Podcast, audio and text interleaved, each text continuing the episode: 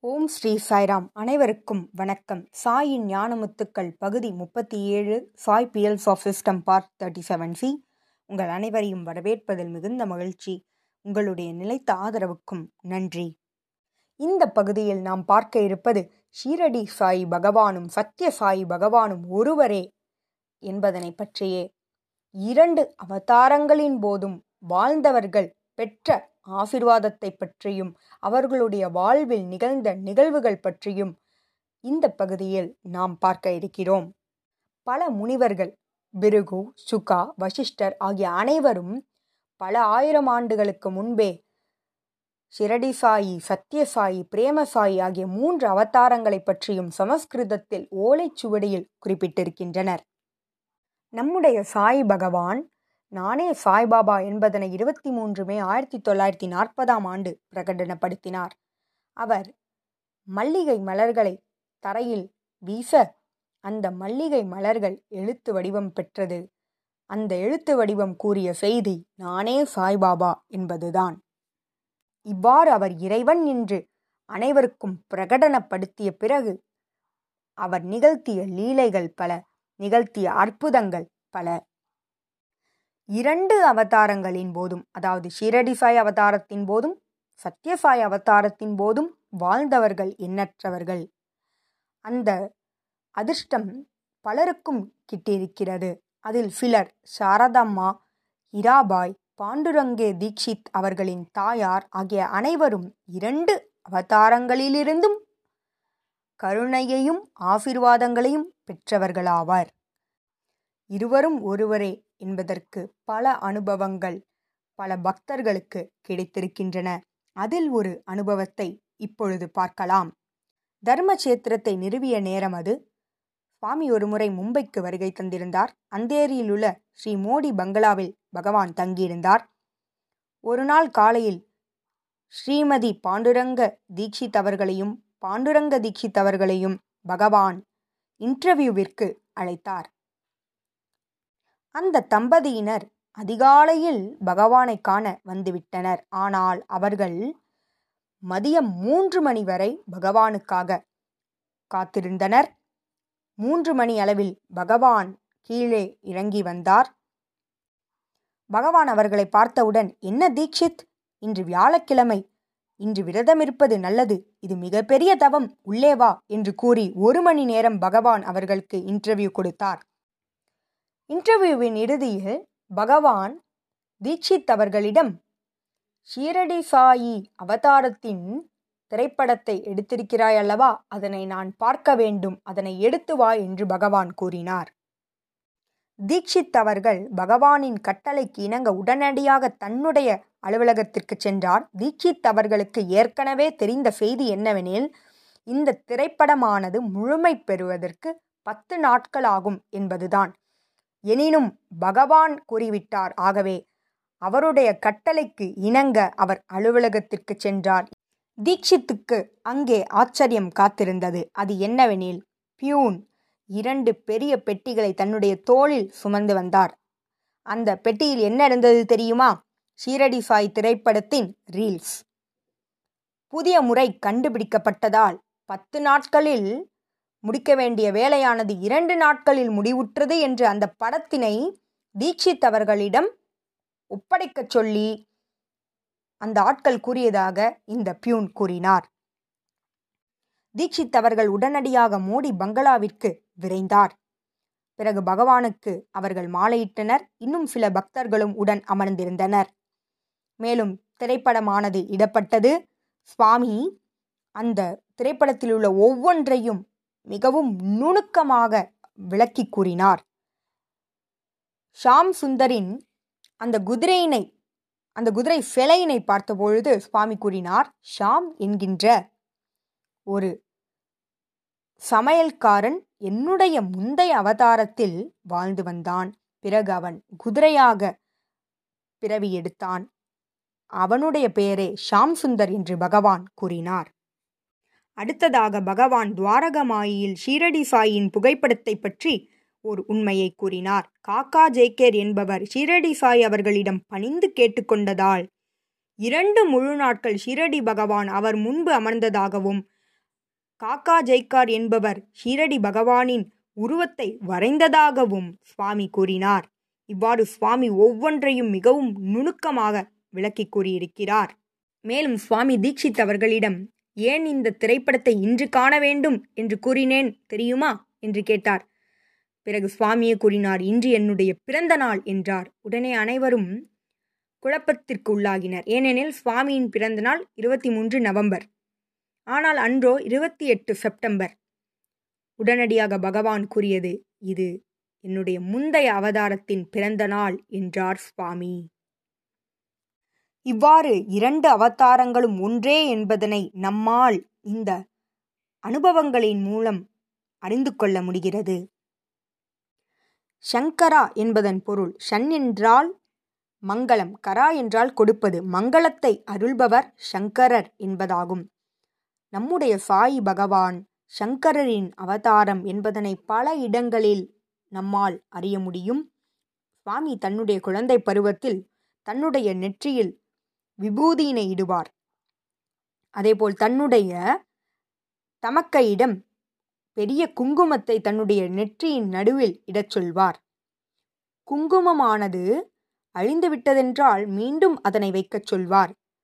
இது எதை குறிக்கிறது என்றால் விபூதி சிவனையும் குங்குமம் சக்தியையும் ஆகவே பகவான் சிவசக்தி அவதாரம் என்பதனை இது குறிக்கிறது. மேலும் ஆயிரத்தி தொள்ளாயிரத்தி நாற்பதாம் ஆண்டு அம்பியில் உள்ள விருப்பாக்ஷா கோயிலில் பகவான் பாபா விராட ஸ்வரூபமாக சிவ அவதாரமாக சுவாமி காட்சியளித்திருக்கிறார்.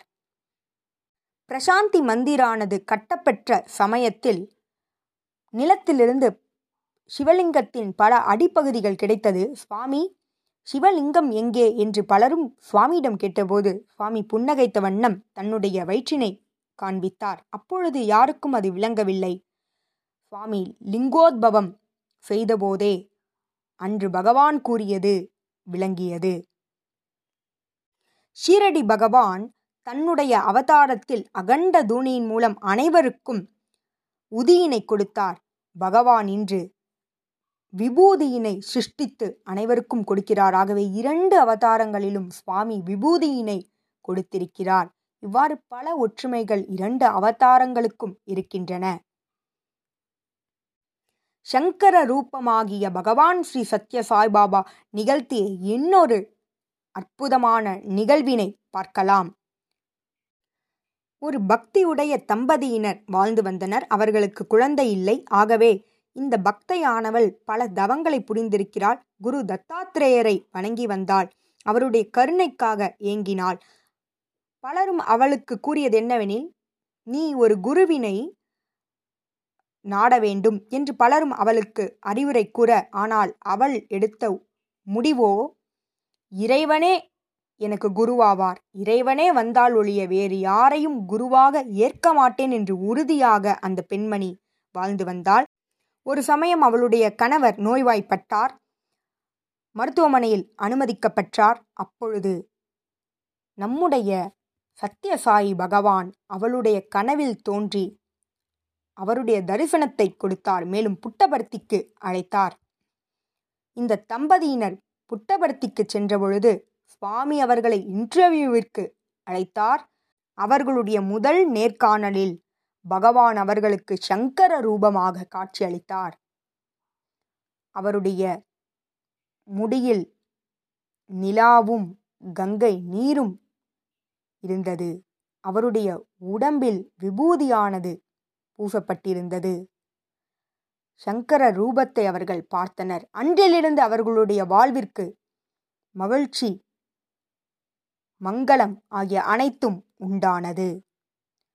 சாய் சங்கரரின் தரிசனத்தை பெற்ற பிறகு அவர்களுடைய அத்தனை கஷ்டங்களும் நீங்கின பாவங்களும் நீங்கின.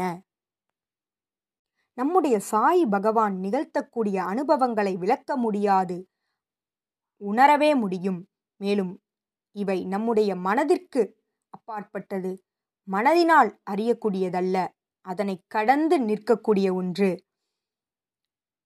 ஷீரடி சாயி எவ்வாறு ஒரு பக்தனுக்கு ஆசிர்வாதத்தை பொழிகிறார் என்பதனையும் அதே பக்தனுக்கு சத்யசாய் பகவானும் பின்பு ஆசீர்வாதத்தை வழங்குகிறார். அத்தகைய ஒரு அற்புதமான நிகழ்வினையை இப்பொழுது பார்க்க இருக்கிறோம். பிங்கேவிடம் தட்சிணம் கேட்டார். ஆனால் பிங்கேவிடம் அப்பொழுது போதிய அளவிற்கு நாணயங்கள் இல்லை. அவரிடம் இருந்தது இரண்டு ஆனா அதையே அவர் ஃபக்கீரின் உள்ளங்கையில் வைத்தார். அந்த காலகட்டத்தில் ரெண்டனா என்பது உயர்ந்த பணமே. ஃபக்கீர் அந்த நாணயத்தை பெற்றுக்கொண்டு பிங்கேவின் நெற்றியில் வைத்தார். பிறகு தன்னுடைய நெற்றியில் கையினை வைத்தார். பிறகு உள்ளங்கையினை இறுக்கமாக மூடினார். திடீரென்று துறந்த பொழுது அதிலிருந்து நீரானது வழிந்தது. ஃபக்கீர் தன்னுடைய உள்ளங்கையில் அதனை பிடித்து கொண்டார். பிங்கேவின் மனைவியார் இது அனைத்தையும் பார்த்து கொண்டிருந்தார். ஃபக்கீர் பிங்கேவிடம் இந்த நீரை குடி என்று சொன்னவுடன் பிங்கேவின் மனைவி அதனை தடுத்தார். ஆனால் அந்த அம்மையார் தடுப்பதற்கு முன்பே பிங்கே அந்த நீரினை அறிந்துவிட்டார். அப்பொழுது ஃபக்கீர் திடீரென்று எதிர்பாராத விதமாக தன்னுடைய குடல் இரண்டினையும் எடுத்தார். வாயின் வழியாக எடுத்தார். பிறகு அந்த குடலினை பிங்கேவின் கைகளில் வைத்தார். பிறகு அந்த குடலினை பிங்கேவின் வாய் வழியாக அவனுடைய உடலுக்குள் பொருத்தினார். இது அனைத்தும் நம்ப முடியாத அளவிற்கு அவர்கள் திகைத்து இத்தகைய காட்சியினை கண்டனர். இந்த நிகழ்வினை நிகழ்த்திய பிறகு ஃபக்கீர் அவ்விடத்தே இருந்து புறப்பட்டார் மறைந்தார் என்றுதான் சொல்ல வேண்டும். பிங்கே அவர்களுக்கு அப்பொழுதுதான் ஒன்று தோன்றியது. இந்த புகைப்படத்தில் உள்ள ஷிரடி பகவானும் வந்தவரும் ஒருவரே என்பதனை அவர் அறிந்து கொண்டார். பிறகு அவரை எங்கு தேடியும் அந்த ஃபக்கீரினை அவரால் கண்டறிய முடியவில்லை. அன்றிலிருந்து அவருக்கு மலேரியா ஜுரமானது குணமடைந்தது மேலும் வருமானமானது உயர்ந்தது. மகாராஷ்டிராவில் மிகப்பெரிய டியூஷன் சென்டரினை அவர் ஆரம்பித்தார்.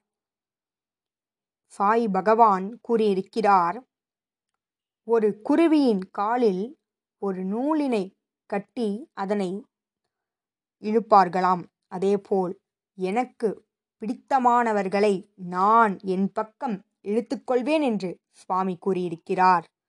பிங்கே அவர்கள் உயர்ந்த ஆத்மாவாவார். ஆகவே தான் ஷீரடி சாயின் மகிமையை அவரால் அறிய முடிந்தது. அவருடைய ஆசிர்வாதத்தை பெற முடிந்தது. அன்றிலிருந்து அவர் வளமை பெற்றார். ஆயிரத்தி தொள்ளாயிரத்தி அறுபத்தி நான்காம் ஆண்டு சத்யசாய் பகவானும் பிங்கேவினை ஆசிர்வதித்தார். மேலும் மும்பையிலுள்ள பகவானின் ஆசிரமத்திற்கு பூமி பூஜையிட பிங்கேவினை அழைத்திருக்கிறார் நம்முடைய சாய் பகவான். மேலும் பிங்கேவின் அந்த டியூஷன் சென்டரின் வெள்ளி விழாவினை பகவான் நிகழ்த்தி வைத்திருக்கிறார். சுவாமி இவ்வாறு உயரிய இந்த ஆத்மாவிற்கு ஆசீர்வாதத்தை வழங்கியிருக்கிறார். இதுபோல் எல்லோரையும் பகவான் ஆசிர்வதிக்க வேண்டும் என்கின்ற பிரார்த்தனையோடு விடைபெறுகிறேன். ஜெய் சாய்ராம்.